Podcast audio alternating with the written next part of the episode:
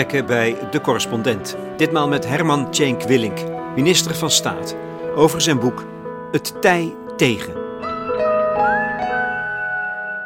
De publieke functies waarvan de revenuen eigenlijk steeds meer ten goede komen aan grote investeringsmaatschappijen. Uh, of dat bij de kinderopvang, dat is business geworden. In zekere zin zie je dat ook uh, bij uh, soms bij windmolenprojecten. In Groningen, in, in de Vinkolonie, is grote ruzie ontstaan over windmolenparken. Omdat ja, sommige boeren, daardoor uitgenodigd door economische zaken, in zee zijn gaan met ja, windondernemers. En ja, dat, dat splijt ja, gemeenschappen. Gemeenschappen die toch al het gevoel hebben eh, daar in die regio dat mensen niet ziet staan. Ja, totaal verwaarloosd worden. En verwaarloosd. Ja. Uh, dat het anders kan, dat zie je in Brabant. Daar was ook een windmolenproject dat uh, kwam niet van de grond. Dat is uiteindelijk door een coöperatie overgenomen. Is vervolgens in overleg met de burgers is dat plan veranderd. Die windmolens zijn op een andere plek gekomen. En uh, dat draait nu als een tierlier met uh, als gevolg dat de revenuen ten goede komen aan de gemeenschap daar. Daarmee wordt een bibliotheek opengehouden. We moeten ons, langzamerhand zie je ook in de, in, in, journalistiek, dat daar als ware meer belangstelling voor komt. We moeten ons veel meer uh, realiseren hoe we wat dat betreft de publieke dienst hebben uitverkocht. Uh, en die moeten we dus terugveroveren. En hoe we die weer terugveroveren, dat zal een heilige klus zijn. Maar in ieder geval de vraag, hoe gaan we daarmee om?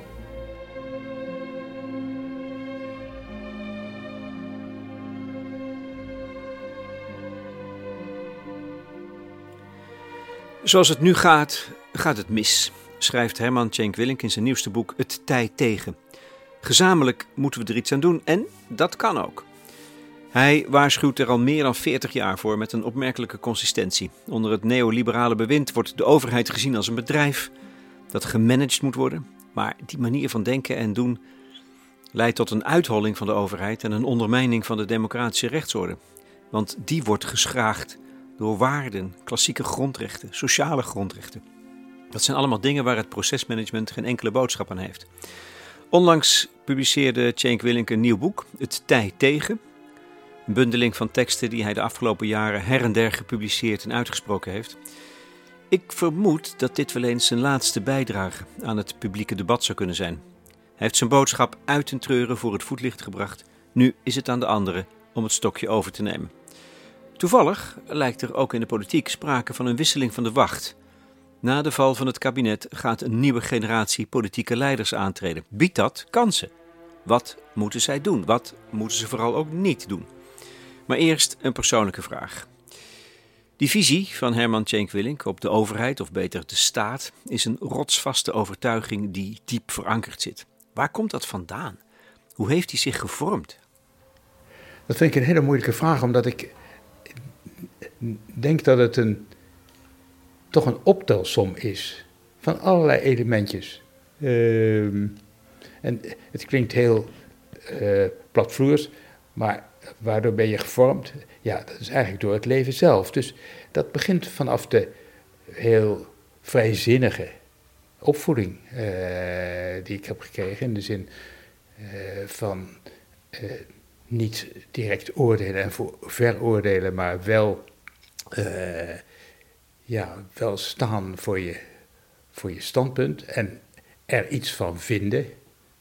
En het feit dat ik eigenlijk van het begin af aan geïnteresseerd ben geweest in, ik wil altijd besturen. Dat is toch grappig, dat je dat van, van jongs af aan al wist? Ja, en, dat, eh, en als je vraagt, hoe komt dat? Ja, uh, ja er zijn wel een paar elementen die daarin meespelen. Mijn vader was uh, in overheidsdienst, uh, directeur van een energiebedrijf.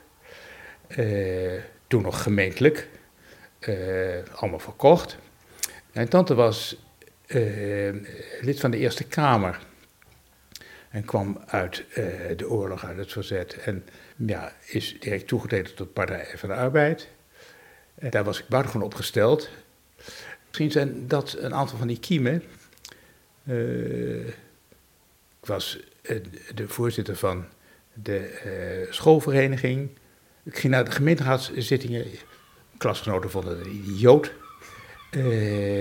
Maar ik vond het fascinerend en wilde burgemeester worden. Oh, oké. En uh, eigenlijk wil ik dat nog. Nou, is er misschien nog wel een kans hoor, ergens. Ja, je weet maar nooit. Uh, Kleine gemeente. Um, en, en vervolgens heeft, ja, studie, de mensen waarmee je te maken krijgt, de tegenslagen. En heel sterk realiseer ik me steeds het toeval. Er is heel veel toeval. Uh, nu zullen mensen zeggen, die zeggen ja, toeval bestaat niet. Maar in mijn geval denk ik, als ik niet op een gegeven moment uh, op het aanbod van professor Daalder was ingegaan om medewerker bestuurskunde te worden in Leiden, wat ik niet gestudeerd had, wat een volstrekt onverantwoorde benoeming was.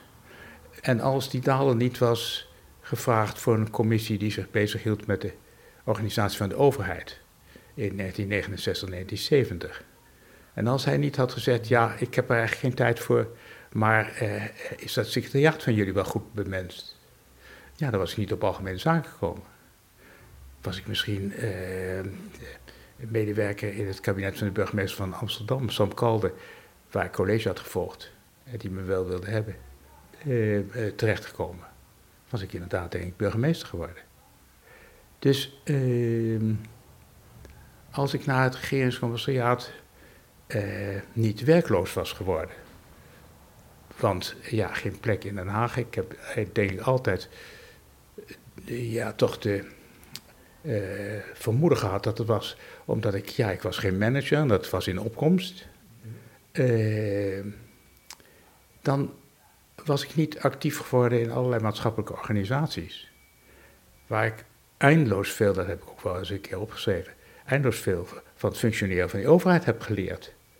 Namelijk aan de andere kant. Uh, weten dat je dus uh, een eigen lijn moet uitzetten voor de organisatie waar je, dat was meestal als voorzitter, uh, voorzitter van was. Omdat die overheid daarvoor te wisselend was. De ene keer was er geld en uh, zei zo'n organisatie, nou dat kunnen we krijgen, er is ook nog geld voor. Dan zei je, past het bij ons? Nee, eigenlijk niet, maar er is geld voor. Ik zei, volgend jaar is er geen geld. Dan zitten we wel met, wel met taak.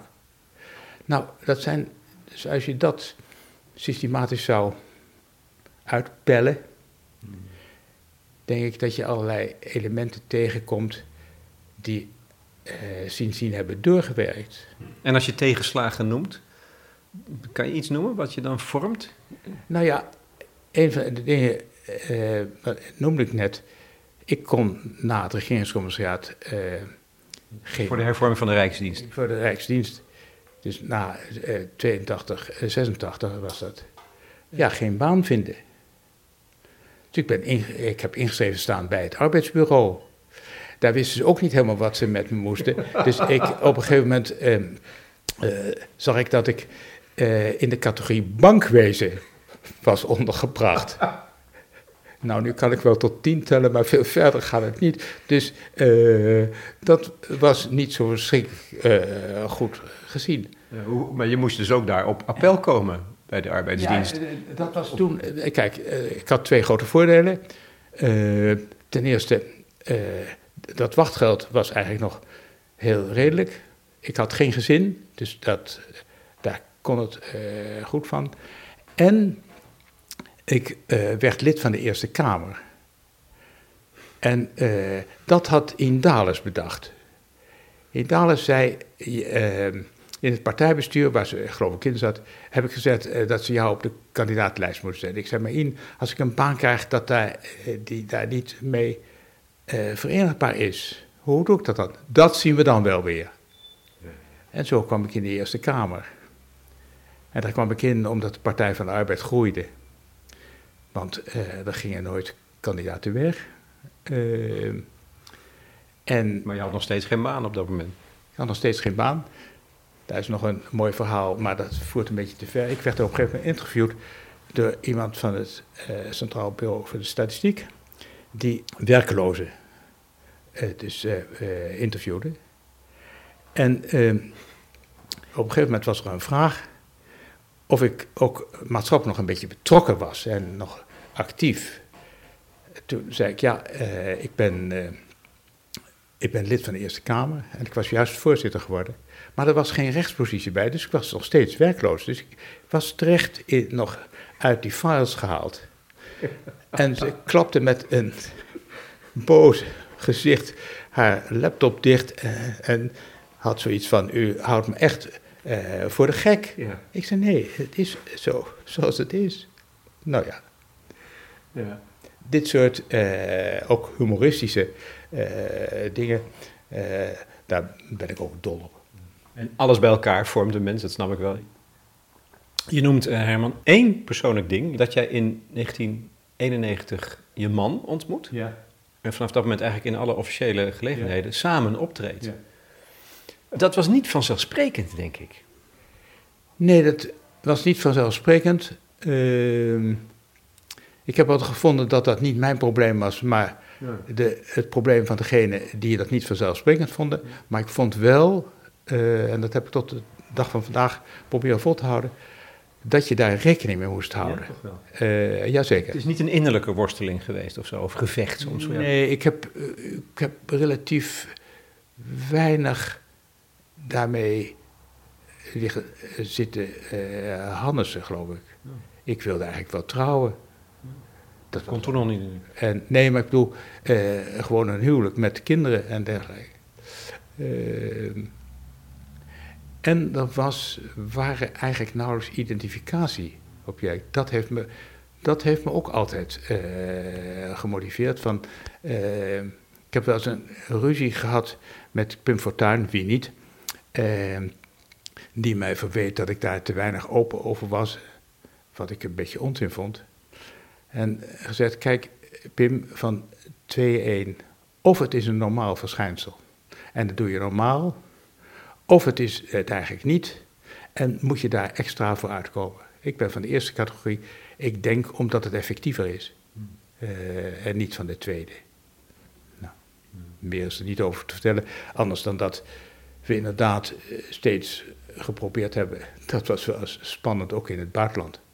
Uh, hoewel het bij conferenties interessant was dat Quintus vaak de enige man in het ladies program, dus enfant chérie, uh, vaak bekentenissen kreeg van mensen, van echtgenotes, van andere voorzitters van, van parlementen. die zeiden, hoe zit het nou bij jullie? Want ik heb een familielid die, hmm. zus en zo. Nou ja. Je noteert het wel in het tijd tegen als iets wat je je positie ook weer een beetje bijzonder maakt. Nou ja, je moet je altijd realiseren dat tolerantie is flinterdun. Ja, precies. Dus altijd opletten. En in zekere zin, ja, ook, uh, we hebben het geloof ik in een eerder gesprek wel eens gehad over insider-outsider. Ja, uh, ook daardoor toch altijd het besef, ook outsider. Dus, wat ook een voordeel is. Wat een groot voordeel is groot voor de. Je, je, het heeft me een tijd gekost, niet op dit onderwerp, maar ja. uh, bij veranderingen, uh, dat ik dacht, ik doe iets verkeerd.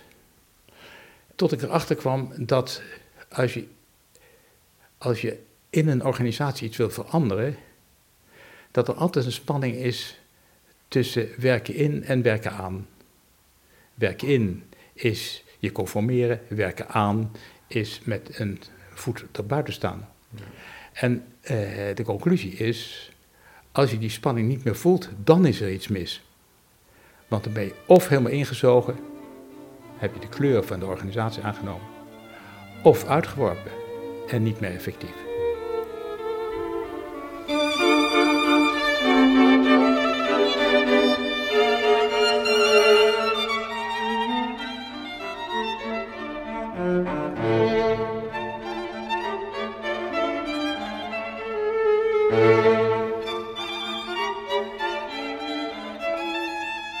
Als het gaat over de inhoud van de tijd tegen, de boodschap is bekend, denk ik. Het is niet voor het eerst dat je analyseert wat er mis is. En dan gaat het echt over grote zorgen over de democratische rechtsorde. Uh, wat is er met de overheid gebeurd? Die is geëconomiseerd. En eigenlijk zou je kunnen zeggen dat de democratie in een soort van uitverkoop is gegaan. Even in mijn eigen woorden. Nou, maken wij een interessant moment mee. Vlak na de val van het kabinet. Allerlei leiders stappen op. Er komt misschien een nieuwe generatie aan. Denk jij dat er nu werkelijk ruimte is voor verandering? Kijk, het interessante met dit boekje heb ik een, eh, zijn er twee doelen. Het ene doel is de boodschap nog een keer uitdragen. Never miss an opportunity. Maar de tweede en eigenlijk belangrijker is overdracht van collectief geheugen en kennis. Uh, ik vind dat dat ook eigenlijk, voor zover ik nog iets doe, dat dat mijn belangrijkste bijdrage kan zijn. Uh, die boodschap, dat moet iedereen nu wel weten.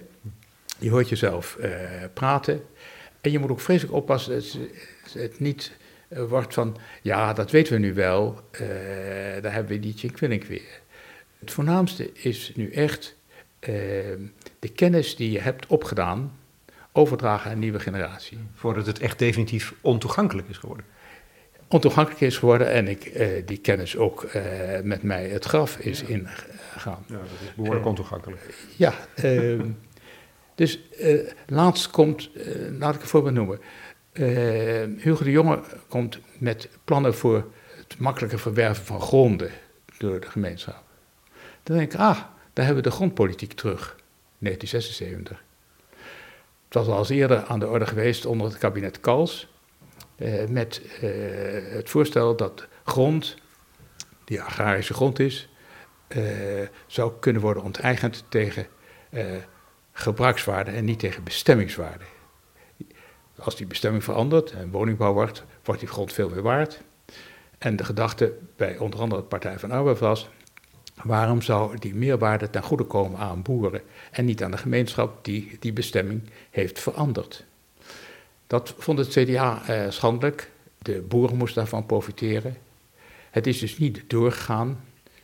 En niet zozeer de boeren hebben ervan geprofiteerd, maar de grondspeculanten en de projectontwikkelaars. Tel uit je winst. En daar zitten we nu mee. Het is interessant om te zien dat zo'n plan van jongen wordt eh, gepresenteerd en dat eigenlijk nergens gerefereerd wordt aan uh, dat er een hele geschiedenis achter zit. Uh, nu is dit historisch interessant, maar het kan ook interessant zijn om te analyseren welke belangen zich daartegen verzetten. Want in sommige opzichten is er helemaal niet veel veranderd. Belangen, ze, gevestigde belangen zullen ze altijd verzetten. Waar zitten die dan? Is dat veranderd in vergelijking met 1976 of in 1965? Uh, wat zou we, uh, als het wel gelukt was in 76, wat zou dat hebben opgeleverd? Het zijn toch allemaal, uh, naar mijn oordeel, relevante vragen en relevante antwoorden. Maar dan, als je dan kijkt naar die nieuwe generatie die er nu aan moet komen, nieuwe leiders, potentiële leiders, die hebben dat toch nog minder dan de vorige. Ja. Dus dan is het toch alleen maar, um, ja, aannemelijk dat die kennis ook werkelijk helemaal niet meer gebruikt, voor zover het nu al gebeurt? Nee, maar er zijn eh, toch altijd nog mensen die dat wel weten. Dus vandaar dat ik uh, net zei, eigenlijk is dat op dit moment de, het voornaamste wat je nog kunt doen. Ja. Maar heb je hoop dat het, dat het die nieuwe generaties aan zal kunnen spreken? Dat die een nou, andere houding zouden kunnen aannemen? Nou, wat, wat me altijd opvalt is dat die nieuwe generatie, en zeker als je het hebt over twintigers of dertigers, heel nieuwsgierig zijn en eh, heel belangstellend in datgene wat je te melden hebt. Uh, daarom zijn discussies met die mensen ook uh, vaak zo interessant, omdat je, zoals ik het wel eens formuleer, wordt aangesproken op kennis waarvan je niet weet dat je die had. Als je een, als je een boodschap uitzendt, ja, dat is datgene wat je weet. Maar als je bevraagd wordt, dan eh, worden plotseling, gaan er luikjes open van doosjes waar, waar je kennis in ligt, waarvan je dacht, oh, oh ja, en dat is altijd leuk. Ook omdat het, ja, andere generaties denken anders, leggen andere verbindingen, zijn minder uh, gepreoccupeerd met uh, wat zou die en die ervan vinden. Ja, maar dat past niet in de strategie van niks mee te maken. Dus, dus daar ontleen jij een zekere hoop aan, zou je kunnen zeggen? Ja, en ik, kijk, democratie is een, is een stelsel wat gebaseerd is op vertrouwen en optimisme. Anders dan moet je het, kan je het direct afschaffen. dus zelfs als er, als er veel somberheid is, moet je toch tot je laatste snik zeggen: ja, eh, we houden dat stel, moeten het stelsel wel overeind houden. En dat is ook alle aanleiding toe. Uh, als het niet onderhouden van het stelsel vooral zit in het feit dat men zich niet realiseert hoe het stelsel in elkaar zit. Want dat is jouw stelling eigenlijk. Hè? We weten gewoon helemaal niet waar het over gaat in, in democratie. Wat, het, wat werkelijk de grondslag ervan is. Ja, dus uh, kijk, als het nu doelbewust is, dan weet je wie je tegenstander is. Uh, autoritaire leiders, uh, nou, dat is allemaal. Maar het is de verwaarlozing. De onwetendheid ook. Het is onwetendheid. Uh, en onwetendheid heeft dus ook met collectief geheugen te maken. Dus uh, in die zin grijpt het allemaal in elkaar. Maar als je nou kijkt naar die nieuwe mensen, en natuurlijk zijn er mensen bij die al, al lang ervaring hebben, maar goed, er komt de nieuwe generatie aan. Maar uh, je zou kunnen zeggen, oké, die kunnen een nieuwe start maken. Maar er is ook zoiets als het systeem. Zowel in de politiek, maar ook met de media bijvoorbeeld. Wat zou je ze adviseren? Wat moeten ze doen om buiten de klauwen van dat systeem te blijven en een soort schoonheid of, of hè, uh, onbevangenheid te bewaren, indien mogelijk? Wat ik nieuwe ministers uh, die kwamen kennismaken toen ik nog vicepresident van de Raad van State was, meester kende zo wel, de, was er zo'n vraag. wat raad je me aan?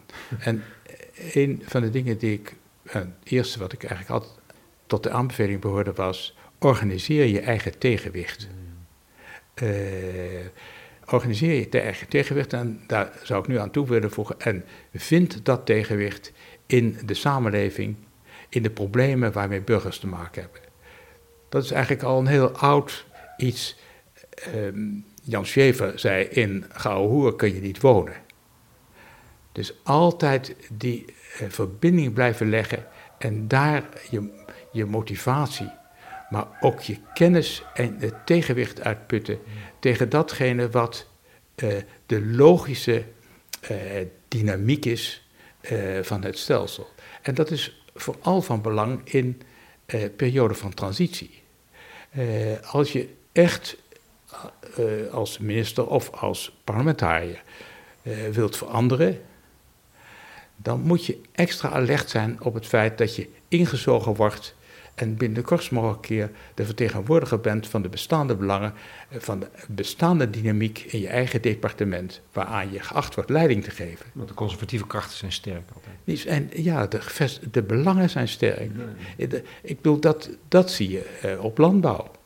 Dus als de politiek geen visie heeft op de maatschappij waarin we willen leven en eh, de rol van de overheid erin, geen visie heeft op wat is een toekomstbestendig landbouwbeleid.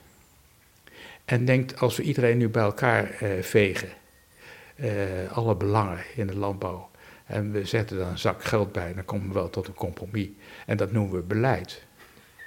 Uh, dat is eh, volgens mij veel eerder afkopen van bestaande belangen. dat geld kun je beter besteden. En uiteindelijk komen er wel. Maar dat moet je, dat moet je weten als je aantreedt. En je moet het organiseren, zeg je. Je moet je, tegen, eigenlijk je eigen tegenspraak organiseren. Nou is dat voor leiders volgens mij het moeilijkste wat er is. Want je ziet juist eh, leiderschap eh, vaak uitgeoefend worden als van... nee, eh, alles wat er tegenin gaat, dat, dat uh, proberen we koud te stellen. Zoveel mogelijk. Want dat hindert de uitvoering van mijn beleid. Ik ben een sterke leider. Heb, je het, heb je het zien gebeuren eigenlijk? Bij al die ministers die je dat goede advies hebt gegeven? Nee, eh, ja, je, ziet dat, hoe moeilijk dat is om dat vol te houden. Uh, minister zei, als ik dat, die aanbeveling deed, zei ze, nou, dat, dat, ik ben van plan om, om veel het land in te gaan. Dus dat komt goed uit. Zeg ik, nou, wens je veel succes. Ik hoop dat je de ruimte daarvoor je agenda blijft houden.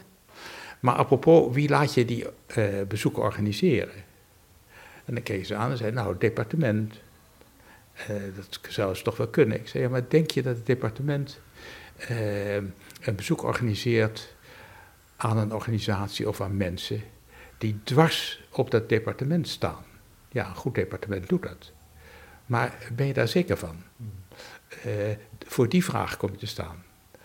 Dus je hebt volstrekt gelijk, dat is buitengewoon lastig. Naarmate je langer zit, uh, is, uh, wordt dat lastiger. Want iedereen kent je gewoonte. Jij kent de gewoonte van degene die je omringen. Uh, het is hartstikke druk. je weet al nauwelijks hoe je die, ja, in die 24 uur alle ballen in de lucht houdt. En vervolgens wordt er ook nog geacht dat je tegenwicht organiseert, wat altijd betekent extra last. Ja. Meer tijd. Meer tijd. Meer eh, tijd voor reflectie. Ja. Uh, en dus uh, dat het lastig is, ja, ben ik onmiddellijk mee eens. Zal iedereen onmiddellijk kennen. Maar in een stelsel, misschien komen we daar zo daar nog bij over. In een stelsel wat, waarvan een kernbegrip is wederzijdse afhankelijkheid Gaat het om evenwicht en tegenwicht? Gaat het om het feit dat jouw beleid uiteindelijk alleen gerealiseerd wordt als het uitvoerbaar is? En dat je die uitvoerbaarheid niet kan verordoneren, want iets wat niet kan, kan niet. Dus het tweede, eh, wat je in ieder geval uh, nieuw aantredende politici uh, en, en, en bestuurders moet weten, we zitten in een systeem van wederzijdse afhankelijkheden. En weet ieder wat zijn of haar functie is. En weet ik zelf, nieuwe minister, wat mijn, uh, wat mijn functie inhoudt, waar de verantwoordelijkheden beginnen en eindigen. Dat was uh, niet zo lang geleden een mooi interview met Christine Lagarde van uh, de Europese Bank voor Buitenhof. En wat daar zo fascinerend in was, is dat ze drie dingen deed.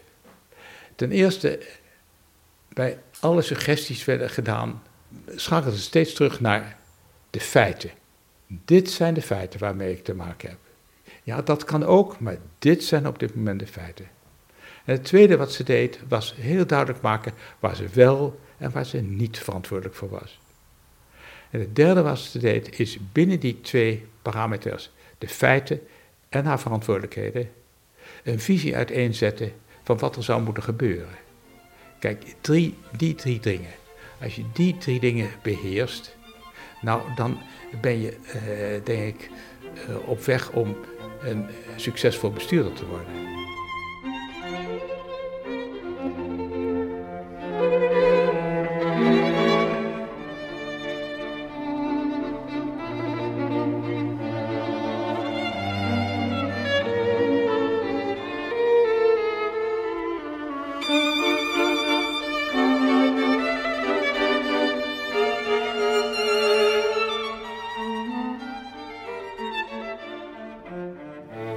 Als je het hebt over wederzijdse afhankelijkheid, dat is een soort evenwichtskunst. Hè? Ik denk dat er twee vormen van evenwicht zijn, begrijp ik uit uh, het tij tegen. Dat is één, binnen uh, de samenleving zou je kunnen zeggen. We hebben nu een samenleving gedomineerd door de markt, met een zwakke overheid.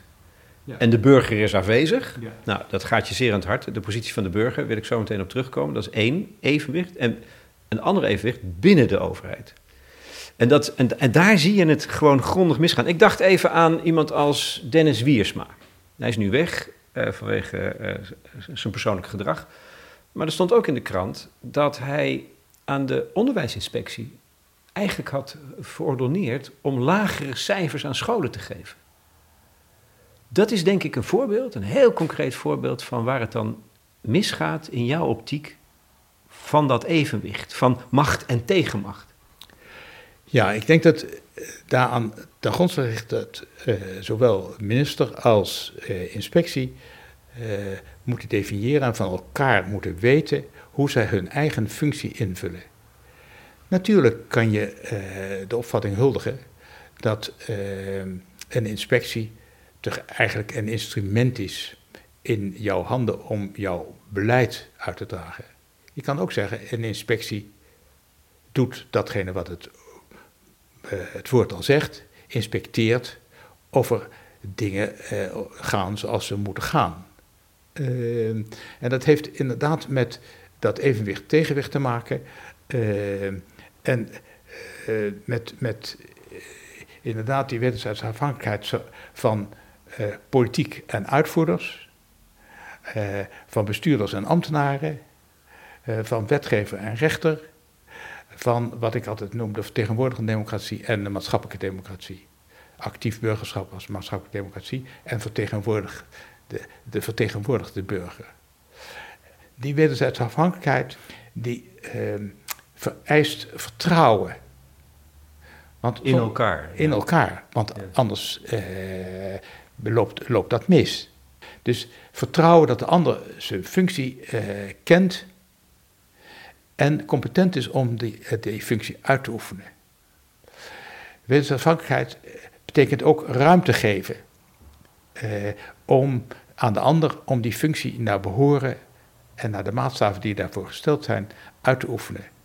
En eh, het eh, derde is dat wederzijdsafhankelijkheid ook eh, vereist het onderhouden van verbinding tussen de twee die wederzijds afhankelijk zijn.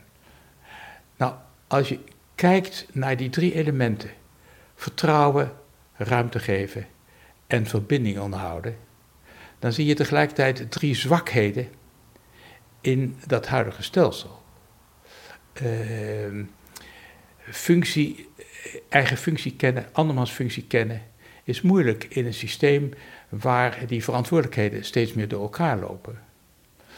Uh, ruimte geven aan uh, mensen die competent zijn, is moeilijk als je tegelijkertijd uh, zegt alle kennis kan worden ingehuurd. Uh, verbinding aanhouden is moeilijk als je zegt ja, maar dat tast de onafhankelijkheid bij de uitoefening van die functie aan. wat we vaak hebben gezegd tussen verbinding tussen wetgever en rechter. Ja, maar de rechter is onafhankelijk. Ja, onafhankelijk in zijn oordeel. Maar afhankelijk voor de kwaliteit van zijn werk van de kwaliteit van de wetgeving.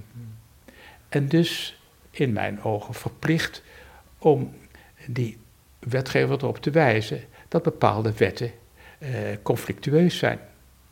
Uh, dus dan is, die, dan is het niet meer eenrichtingsverkeer, maar dan de, de ervaring van de rechters komen moeten terugkomen in, in de Tweede Kamer. Om... Eh, zodat de Tweede Kamer daar eventueel maatregelen over kan nemen. Ja. Maar dat gebeurt en, nooit, en nooit, om, nooit. Omgekeerd ook. Ja. Uh, en dat geldt ook voor de wetensafhankelijkheid van poli politici en uitvoerders. ja, je kan die uitvoerders permanent zeggen, ja, maar dit is bij meerderheid beslist. en en dus moet je dit uitvoeren. Als het technisch niet uitvoerbaar is, de middelen ontbreken, of die uitvoerbaarheid strijdt met professionele eisen die aan die uitvoerders worden gesteld, dan moet er een tegenwicht zijn en dan moet in ieder geval de politie gewaarschuwd worden. Zeggen, dat kan niet. En ik vind dat je zover mag gaan als uitvoerder om met het uiterste geval te zeggen: Het spijt me, we doen het niet. Ja. En dan krijg je uh, eindeloos uh, veel uh, glazer en publiciteit. want dat is tegen de democratie. Het is helemaal niet tegen de democratie. dat is juist, dat is democratie. Dat is democratie om te laten zien dat democratie en recht niet los van elkaar staan. Ik, ik, had een heel concreet voorbeeld. Gisteren sprak ik met Thomas Huttinga. Ja. Werkte tot februari bij de IND, afdeling nareis. Ja. over die uh, een extra aanscherping van de beperkingen bij nareizen is het kabinet gevallen. Um, Maar een half jaar geleden, of een jaar geleden, was er ook al een aanscherping. Maar toen ging het nog maar over een half jaar dat mensen niet herenigd mogen worden. Deze IND-medewerker kwam in gewetensnood. Hij besefte dat die beperking die de minister of de staatssecretaris van Justitie uh, wilde doorvoeren, niet verenigbaar was met het recht, met internationale rechtspraak, met Nederlandse rechtspraak. Hij, is de, hij heeft ontslag genomen. Hij heeft daar heel veel discussie over gehad, intern. Uiteindelijk was hij de enige die wegging. Zei van, ik doe het niet, ik kan het niet. Maar eigenlijk zou zo'n dienst moeten zeggen in jouw optiek. We voeren het niet uit. Ja, ik vind, kijk, democratie... Dit is toch een voorbeeld van wat je bedoelt, denk ik. Eh, eh, democratische rechtsorde betekent uiteindelijk dat ieder van ons, en dat geldt voor ambtsdragers natuurlijk, dat geldt voor ambtenaren, maar dat geldt eigenlijk voor alle burgers, steeds opnieuw uh, bij zichzelf te raden moeten gaan en zeggen: Vind ik dit rechtvaardig? Ja. Vind ik dit uh, proportioneel? Kan dit door de beugel? Uh, en natuurlijk moet je oppassen als individuele ambtenaar om, als je de enige bent, zal iedereen zeggen: ja, hij overdrijft. Uh, maar het is wel inderdaad datgene wat ik bedoel. Uh, uitvoerende diensten, niet individuele ambtenaren. Maar uitvoerende diensten moeten als het ware dat, dat besef ontwikkelen. Ik ben ervan overtuigd dat. Kijk, de oorzaak van de kindertoeslagen is een politieke, uh, in mijn optie, uh, op, optiek. Sinds 2004 heeft, hebben politieke beslissingen eraan bijgedragen dat die kindertoeslagenaffaire kon ontstaan. Uh, en vervolgens, toen die ontstond, werd de vinger, met de vinger gewezen naar de Belastingdienst en niet naar de Kamer zelf. Dat heb ik altijd schande gevonden. Daar kan ik me altijd nog over opwinden. Omdat je daarmee, als het ware, het zoeken naar schuldigen is sowieso niet een erg uh, vruchtbare weg. je moet eigenlijk altijd afvragen, waarom is datgene wat is gebeurd logisch? en welk tegenwicht heeft ontbroken. Dat is iets anders dan wie is er schuld aan en die moeten we straffen. Want dat suggereert namelijk dat het een incident was en dat als die schuldige niet was geweest, het incident zich niet had voorgedaan. Maar die tegenwicht is dus het soort het geweten van ambtenaren. Die samen een dienst vormen en zeggen: jongens, we moeten dit niet doen. Maar eh, dat geweten, dat is dus, heeft natuurlijk ook te maken met het individuele geweten, maar het gaat vooral ook om het, het professionele geweten. Dus het weten, uh, en dat is ook wat, wat een, uh, de nieuw aantredende politici en bestuurders moeten weten. Je werkt in een, in een normatieve context. Ja. Daarom is die overheid geen bedrijf. je hebt aan bepaalde eisen te voldoen van democratie en recht. Ja. er zijn een aantal grondregels waar de overheid in zijn handelen en nalaten uh, aan moet voldoen. Kennen we die nog? Die liggen gedeeltelijk in de grondwet vastgelegd. doen we daar iets mee? Is dat levend materiaal? Ja, en als je dus constateert dat in zo'n geval, zo'n voorkomend geval, Belastingdienst, maar ook bij de IND, niet, het, niet gebeurt, dan heb je dus precies zo'n moment waarop je spreekt, dat doe je van betonrot in de democratische rechtsorde. Die wordt uitgehold. En dat is een beetje een abstract proces van ja, waar zit het dan in? Want we hebben toch een democratie, et cetera, et cetera. Maar het gaat om, om dit soort dingen. Ehm, dat het recht met voeten getreden wordt in feite. Komt dat in jouw optiek door die economisering van de overheid? Want als je uh, de overheid als een bedrijf leidt, dan heb je een target en er is een proces en dan moet je het target halen. Dus daar daar sneeuwen die, die, die rechten en die waarden en die normen gewoon onder, want die doen er niet, in het, die doen er niet toe in het proces van targets halen. Nee, wat je in mijn analyse, voor wat die waard is, uh, is ja, het, het voornaamste eikpunt voor succes, uh, heb ik de afgelopen jaren steeds uh, naar voren gebracht. Uh, voor, voor succes, succesvol overheidsbeleid was economische groei via de private sector. Ja. En dat is toch iets anders dan het besef dat je in een normatieve context werkt. Zoals de individu, individuele burger vaak als klant toch iets anders is dan de burger als onderdeel van de samenleving. Dus die twee elementen, de normatieve context en de samenleving, dat zijn eigenlijk de twee verwaarloosde begrippen, eh, onbewust. Ik bedoel, niet, niet, niet doelbewust greep naar de macht, maar inderdaad, daar zit die betonrot in. Nou, ja, je kunt je afvragen of dat, niet, of dat zo onbewust is, hè? Want het is ook een greep naar de macht. Dat is de andere factor die erbij een rol kan spelen. Ik ben de baas als minister en nou gaan we uh, allemaal doen wat ik wil.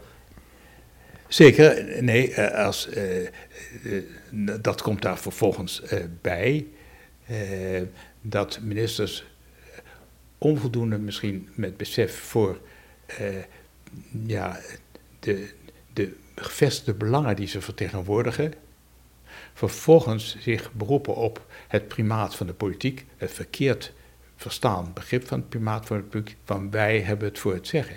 Uh, dus er zitten twee uh, gedachtefouten in, die te maken hebben met het je niet meer realiseren in wat voor bijzondere situatie, in welk bijzondere organisatie uh, je werkt. ik denk dat het doelbewust is, hè, dat mensen dat weten. Ik, ik, ja, Caroline van der Plas verdedigt in mijn ogen de belangen van de agribusiness. Dat zijn, dat zijn multinationals. En dat is zeer bewust volgens mij. Nee, ik bedoel, dat, is, dat, je, dat iedereen belangen verdedigt, ja. uh, dat is toch iets anders dan dat je dat doet met het met voeten treden van uh, het stelsel. Want dat kan samengaan. Dat kan natuurlijk samengaan. Ik bedoel, uh, natuurlijk, partijen verdedigen belangen. En, en, soms zijn het ook commerciële belangen. Nou, dat mag allemaal. Ja. Maar we hadden afgesproken dat uh, we dat met inachtneming van bepaalde spelregels zouden doen. En het gaat fout op het moment dat je uh, die belangen uh, verdedigt, met twee, tegelijkertijd die spelregels met voeten treedt. Eigenlijk meer omdat je niet meer helemaal weet hoe die spelregels in elkaar zitten dan dat je dat doelbewust doet. Want dat laatste, doelbewust doen, dan is het een greep naar de macht. Als de oorlog komt en als ik dan moet schuilen, mag ik dan bij jou? Als er een clubje komt waar ik niet bij wil horen, mag ik dan bij jou? Als er een regel komt waar ik niet aan voldoen kan, mag ik dan bij jou? En als ik iets moet zijn wat ik nooit geweest ben, mag ik dan bij jou? Mag ik dan bij jou schuilen als het nergens anders kan? En als ik moet huilen, droog jij mijn tranen dan? Dat is dan het laatste, Herman. Um,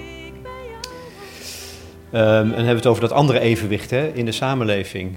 Dus waar de overheid één partij is, die uitgeholde overheid, waar kennis ontbreekt, de zwakke, holle, holle staat wordt het wel genoemd. Je hebt de markt, die alles overheersend is en oppermachtig. En de derde partij is de burger. En daar pleit jij, dat is een van de dingen die je de laatste jaren misschien wat meest aan het hart gaat. De positie van de, van de burger die een rol speelt in de maatschappij. Dus de publieke taak van de burger. Ja. Nou heb je het over, uh, er gebeuren dingen volgens mij. Hè? In de, als je het hebt over wind, coöperaties. Dat is wat je bedoelt. Maar ook bij voedsel gebeurt het. Uh, energie.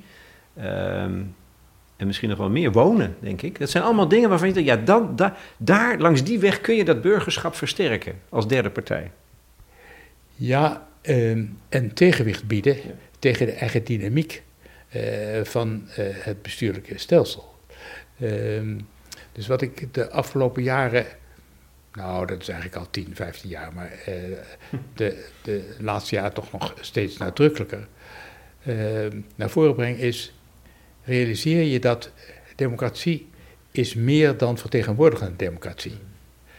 Dus democratie is al helemaal niet uh, de meerderheid beslist en wij hebben het voor het zeggen.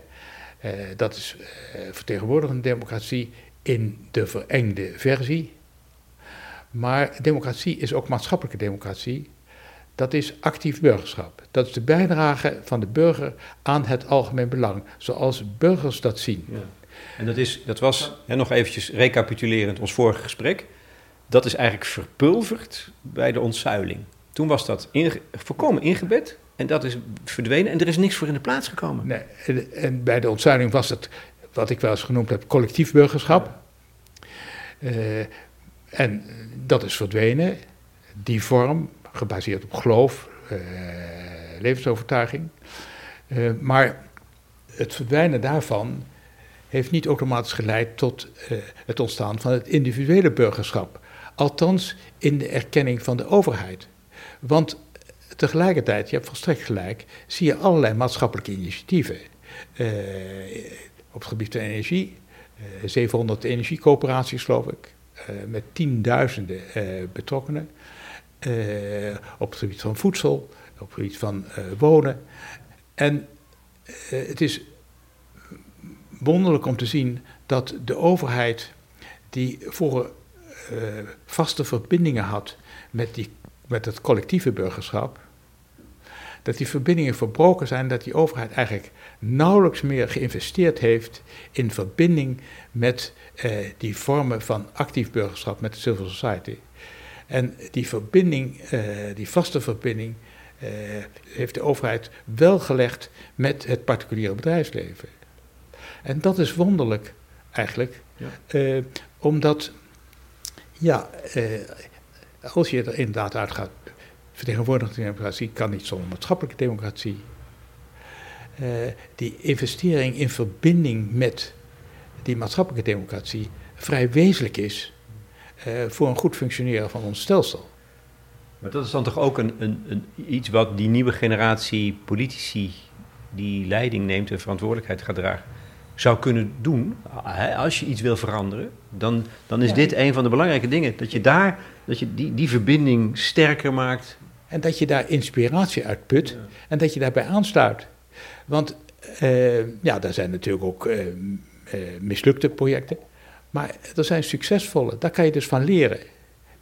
die kan je ja, die, die kan je kopiëren. Steunen door moeilijke, lastige regelgeving op te heffen. Dus in plaats van een, een barrière te zijn, kan je een stimulans wezen als overheid voor dat soort dingen. En daarmee uh, het, uh, de, de transitie uh, makkelijker maken.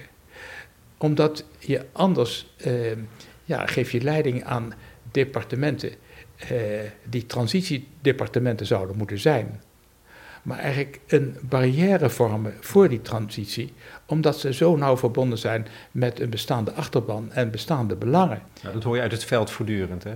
De, de, waar, ze, waar, mensen die dit soort initiatieven ontplooien tegenaan lopen. Dat is precies dat. Weerspannige overheid, notabene. En als, je, als er nou één ding is wat een nieuwe generatie bestuurders zou moeten weten, is om dat uh, proberen te veranderen. Uh, en daarvoor heb je nodig, uh, ten eerste, een visie op waar je zelf heen wilt. Als kabinet, als politieke partij, als individuele bewindsman of vrouw maar ook inhoudelijke deskundigheid op die departementen. En dat is een pleidooi wat ik ook eigenlijk al 15 jaar uh, volg. En dat gebeurt niet vanzelf. Dat gebeurt niet door te constateren dat die inhoudelijke deskundigheid ontbreekt. Maar dat, uh, dat verandert doordat je als bewindsman of vrouw zegt: Ik wil nu dat er de, de basisdeskundigheid voor uh, het veld waar, waar wij als departement hierover gaan, dat die op het departement zelf aanwezig is. En daar ook bij benoemingen op letten. Uh, en daarmee dat. Uh, dus meer deskundigheid op het gebied dan manager zijn. Ja, man dus de managementcultuur doorbreken. Ja. Uh, waar ook steeds meer, ook in buitenlandse literatuur, overigens ja, verzet tegenkomt. En onthuld wordt hoe pover en armetierig dat is. Eh, en in ieder geval eh, weinig behulpzaam in het overeind houden van democratie en recht. Is er één boek wat, je dan, wat al die nieuwe mensen moeten lezen in dit opzicht? Wat je te, nu te binnen kan schieten? Nou ja, een van de uh, dingen die uh, is uh, het boek wat ik nog niet gelezen heb, maar zeer is aangeraden door Martin Wolf van de Financial Times. toch een protagonist van globalisering en liberalisme. Die een boek geschreven heeft, De crisis in het democratische kapitalisme. Daar zeer bezorgd over is, over hoe dat op dit moment gaat. en ik heb een paar keer een interview gezien waarvan ik dacht, ja, dat is eigenlijk op een andere manier gezegd datgene wat ik probeer naar voren te brengen. Uh, het boek van Melink en Oude Amse over het neoliberalisme in Nederlandse geschiedenis, waarvan ik de ondertitel eigenlijk nog altijd nog mooier vind dan de, de hoofdtitel neoliberalisme. Namelijk dat het ook een ontwikkeling is die niet alleen uit het buitenland naar ons is toekomen waaien, maar waar we zelf heel erg aan hebben bijgedragen. Nou, dat zijn titels. Um, tot slot, je, je, noemt een aantal initiatieven die de overheid zou moeten stimuleren, juist om dat burgerschap te versterken. Dat is verbonden, die terreinen waarop dat gebeurt, met de, dus wonen, zorg, onderwijs, noem maar wat, met wat jij steeds de sociale grondrechten noemt. En dat, dat heeft mij in dit boek met name ook getroffen, dat je daar zo de nadruk op legt, dat die sociale grondrechten voor iedereen gelden, dus inclusief zijn, in plaats van voor de sterksten of de rijksten. En dat het in de grondwet verankerd is. Dat is opgenomen in de grondwet. Dus dat is de taak van de overheid om te zorgen voor wonen. Dat is eigenlijk iets wat, misschien is het gebrek aan kennis opnieuw bij de politici, wat ehm, verwaarloosd wordt. Terwijl het een, nou ja, gewoon de taak is. Ja, dat heeft mij zelf ook altijd uh, verbaasd. Uh, ook omdat het een antwoord geeft op de vraag die velen zich in politieke partijen stellen, namelijk eh, waarvoor is er dan een overheid? Uh, en wat moeten we dan? Uh, en dan zeg ik, nou, kijk gewoon in die grondwet. Uh, kijk naar die sociale grondrechten die in 1983 met de algemene stemmen zijn aangenomen. En geef je eigen invulling aan datgene wat ik dus uh, vind de kernverantwoordelijkheden van de overheid zijn. Uh, en uh, dan gaat het dus niet alleen over onderwijs, maar gaat ook over leefmilieu, gaat ook over culturele ontplooiing, gaat ook over wonen, gaat ook over arbeid. Dus al die dingen die toch basisbehoeften zijn, die ook eigenlijk voorwaarden zijn om de klassieke grondrechten te kunnen uitoefenen bedoel, als je niet te eten hebt, of uh, te weinig uh, verdient, of geen dak boven je hoofd. Ja, dan kan je nog zo zeggen dat we uh, vrijheid van meningsuiting hebben en vrijheid van godsdienst en vrijheid van demonstratie en, en noem het allemaal maar op. Maar daar komt dan niet veel van terecht. dat zal je verder een rotzorg wezen als je probeert je hoofd boven water te houden. En ehm, dat heeft me, heeft me altijd hooglijk verbaasd dat, ja, net alsof men het ook niet meer weet. Uh, en als je het nu hebt over de betekenis van uh, de democratische rechtsorde voor uh, de burger, dan moet je eigenlijk nagaan, wat komt er van die ruimte voor verscheidenheid, wat democratie is, en de gelijkheid voor het recht, wat de rechtsorde behelst. Terecht in de vertegenwoordigende democratie, waar velen zich helemaal niet vertegenwoordigd voelen. In de maatschappelijke democratie, waar velen het gevoel hebben, uh, we hebben geen uh, zeggenschap meer, ook niet meer over onze naaste omgeving. Uh, in de toegang tot de rechter, waarvan de afstand is vergroot en veel dingen niet meer aan de rechter worden voorgelegd. En in de realisering van de sociale grondrechten. en als je langs die vier uh, criteria uh, de betekenis van de democratische rechtsorde voor de burger uh, legt, dan moet je constateren dat het in de laatste 40 jaar dus drastisch is afgenomen. en dat je niet verbaasd moet zijn dat zowel op links als op rechts daar onvrede ontstaat. Op links vanwege de toenemende ongelijkheid, sociaal-economisch, maar niet alleen sociaal-economisch. En op rechts eh, door een gevoel aan eigenheid te hebben ingeleverd. Er worden ons dingen afgenomen. we voelen ons hier niet meer thuis. Maar dat moet je als het ware terugvoeren op deze, volgens mij, op deze vier elementen. en iemand als Mark Rutte is eigenlijk het symbool geworden, zowel bij links als rechts, voor datgene wat niet goed ging. Terwijl hij eigenlijk een heel gematigd mens is, zowel eh, ten aanzien van rechts als ten aanzien van links.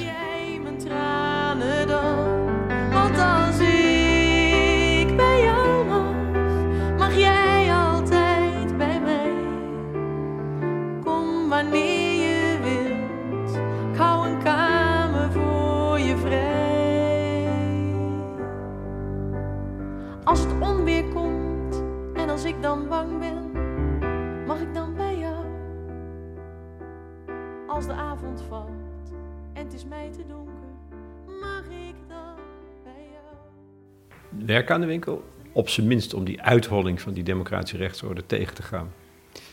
En het goede leven voor alle burgers eigenlijk te waarborgen, dat is één ding. Uh, en laten we hopen dat er weer iets kan hersteld worden en verbeterd worden. Paar praktische vragen nog. Ehm, tot slot dan. Als ze jou weer vragen om op je fietsje naar het Binnenhof af te reizen, zo van wil je Herman Tjenk Willink de informatie leiden, doe je dat dan weer? Nee. Waarom niet? Dat is wel heel, daar heb je wel over nagedacht. Nee, dat, dat is een vraag die me wel vaker wordt uh, gesteld. Uh, overigens heel uh, geestig. Zo nu dan, als er een crisis is, dan zit je in, ergens bij een concert en in de pauze zegt iemand, ze hebben u weer nodig. En dan zei ik, dat is bij me maar dat zal niet meer het geval zijn. Nee, omdat ik uh, vind, uh, ik heb dat al eerder gezegd, het is uh, armoede. het toont aan dat we nogmaals de, het collectieve geheugen niet hebben overgedragen. Hmm. Dat je steeds bij een 81-jarige uitkomt, of toen was ik nog 79 geloof ik in de laatste keer.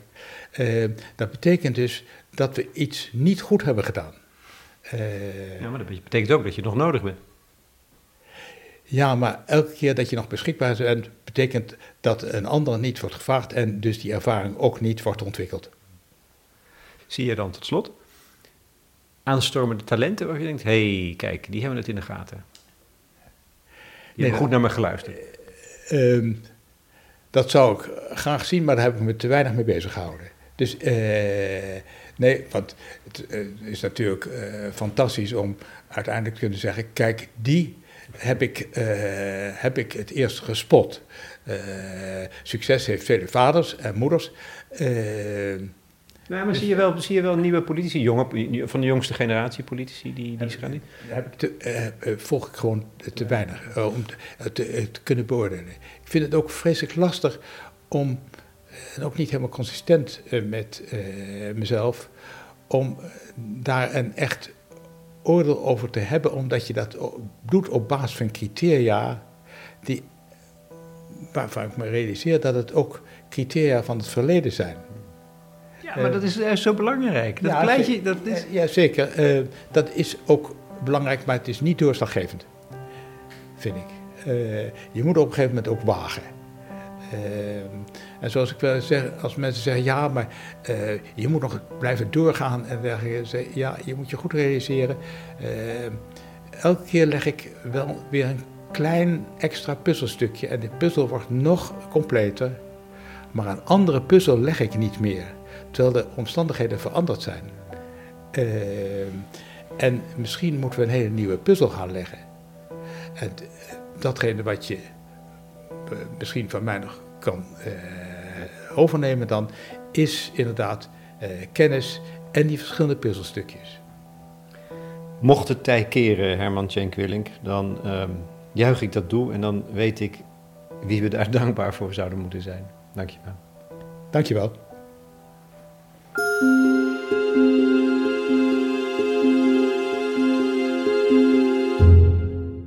Herman Tjenk Willink in gesprek met Lex Bolmeijer voor de correspondent. Naar aanleiding van zijn boek Het Tij Tegen, dat is uitgebracht door Prometheus. In het kader van evenwicht en tegenspraak, wij bieden de ruimte om te reageren op ons platform. Wat vinden jullie? Hoe ziet de bijdrage van actief burgerschap aan de ons zo dierbare democratische rechtsorde eruit? Ons platform is toegankelijk voor leden.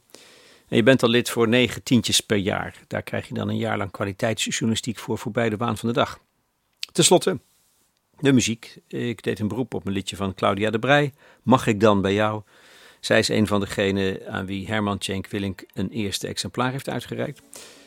En ik gebruikte een paar van de kroonjuwelen van de klassieke muziek. Mahler, Adagietto en het vijftiende strijkkwartet van Mozart.